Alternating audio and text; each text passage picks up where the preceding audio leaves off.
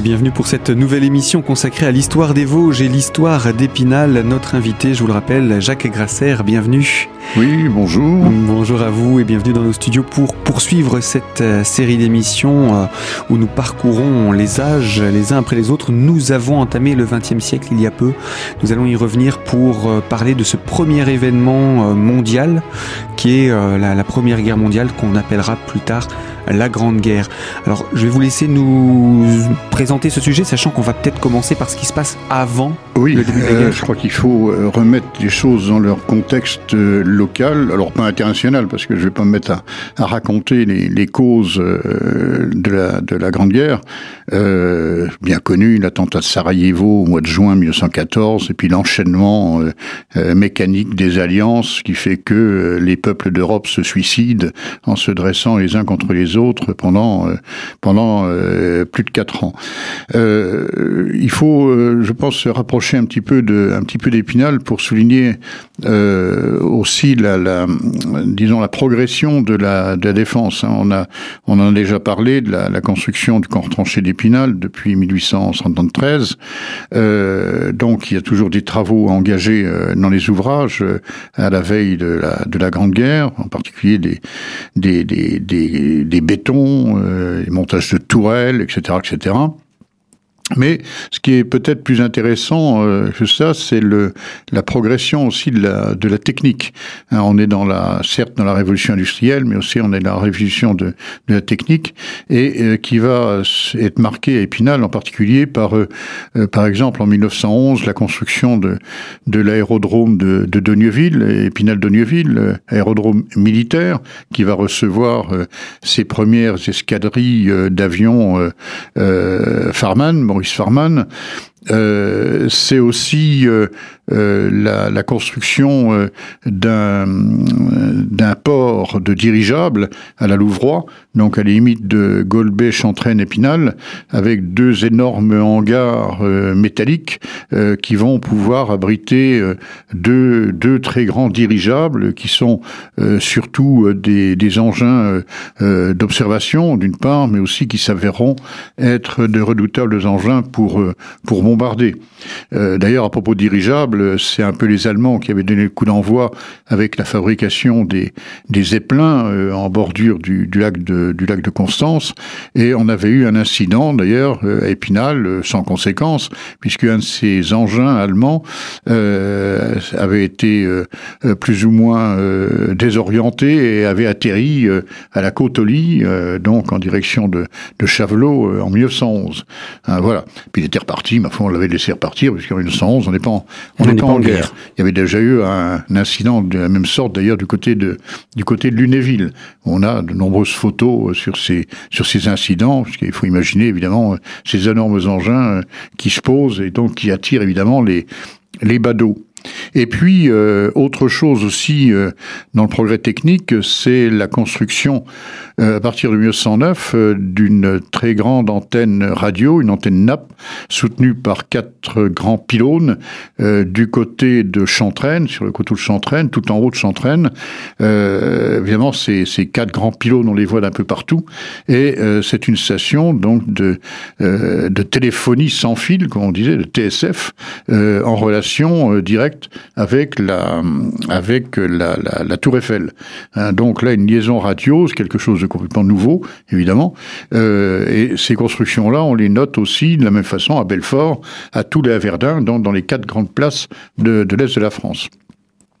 Et puis autre changement notable aussi à la veille de la Grande Guerre, c'est le vote de la loi de 3 ans de service militaire obligatoire, la loi de 3 ans en 1913, qui va permettre d'avoir un effectif actif, c'est-à-dire des jeunes gens sous les drapeaux, égal à l'armée active allemande, c'est-à-dire 800 000 hommes de chaque côté. Donc nous avons à partir de janvier 1914, on va dire, on va avoir 800 000 hommes sous les drapeaux constamment en France. De la même façon, en Allemagne, c'est exactement le même chiffre. Ce qui veut dire que au moment du premier heurt, au moment de la mobilisation en août 1914, ce sont de part et d'autre 800 000 hommes qui vont entrer en action immédiatement avant que n'arrive derrière la première réserve, puis la deuxième réserve, etc.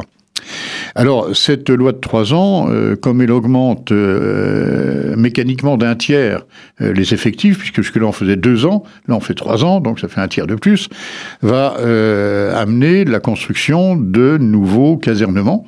Et c'est en particulier casernements qui vont être construits à la Vierge, c'est la caserne Vareigne, c'est-à-dire que c'est celle qui est tout au bout des casernes de la Vierge, donc c'est une 3e caserne construite à cet endroit-là.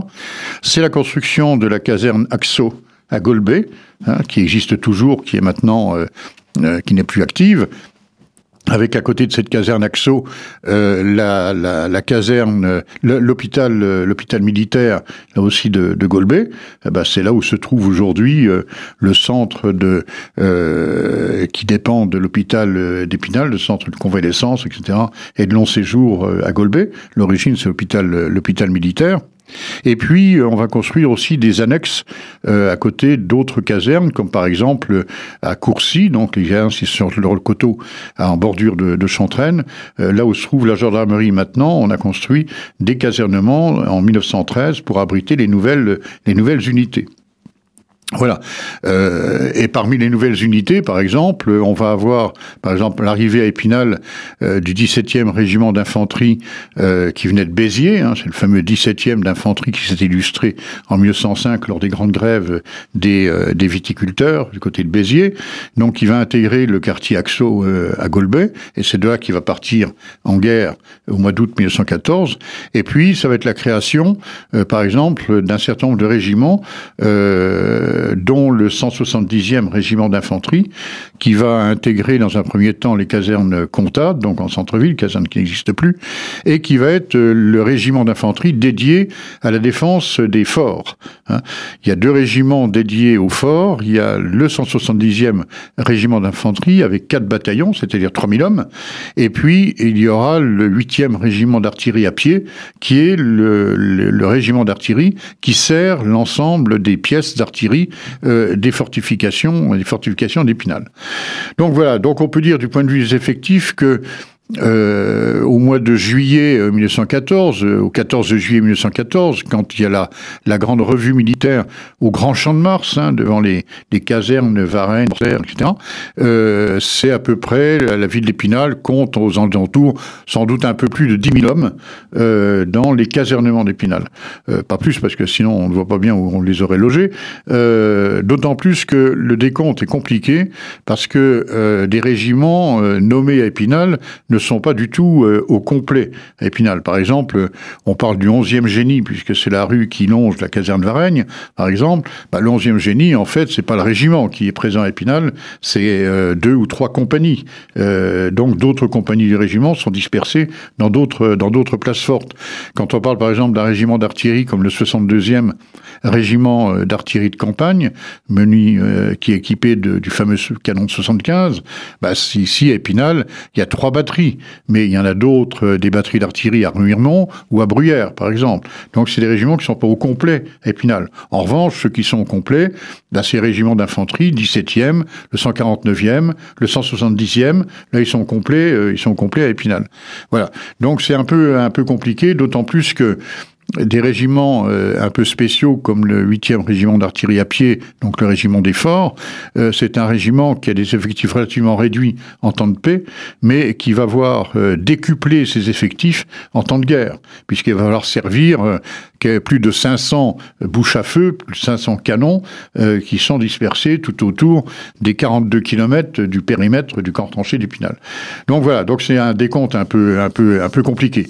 Alors c'est d'autant plus évidemment trompeur que l'on a des équipements de concentration, de manutention, de réserve de nourriture, qui sont faits non pas pour la garnison de temps de paix, mais qui sont faits pour ravitailler des dizaines de milliers de combattants qui ne seront pas forcément à Épinal. Mais Épinal peut devenir une base à la fois une base de défense en camp retranché, mais c'est une base d'offensive. C'est-à-dire que les troupes ne vont pas attendre derrière les forts que les Allemands arrivent. Mais on va prendre l'offensive dès le mois d'août 1914. Donc c'est une base arrière de ravitaillement qui est faite normalement dans les magasins d'Épinal. On a compté dans le plan de mobilisation que l'on pourrait ravitailler un peu plus de 60 000 hommes, c'est 66 000 hommes je crois, pendant 3 mois. Voilà le contenu des magasins, on va dire, au moment de la mobilisation. C'est pas des magasins qui sont remplis en 1911, c'est des magasins qui vont se remplir au moment de la mobilisation. Eh bien, Jacques Grasser, vous nous parlez là de la mobilisation, ce qui signifie que la guerre est déclarée, la Grande Guerre commence. Et avant d'entrer dans le détail de cette guerre, j'aimerais qu'on revienne également sur le contexte. Depuis quand et comment est-ce que la France s'est préparée pour cette Grande Guerre qui débute ? Donc je vous propose pour cela qu'on se retrouve dans une prochaine émission, dans notre série consacrée à l'histoire des Vosges et à l'histoire d'Épinal. À très bientôt.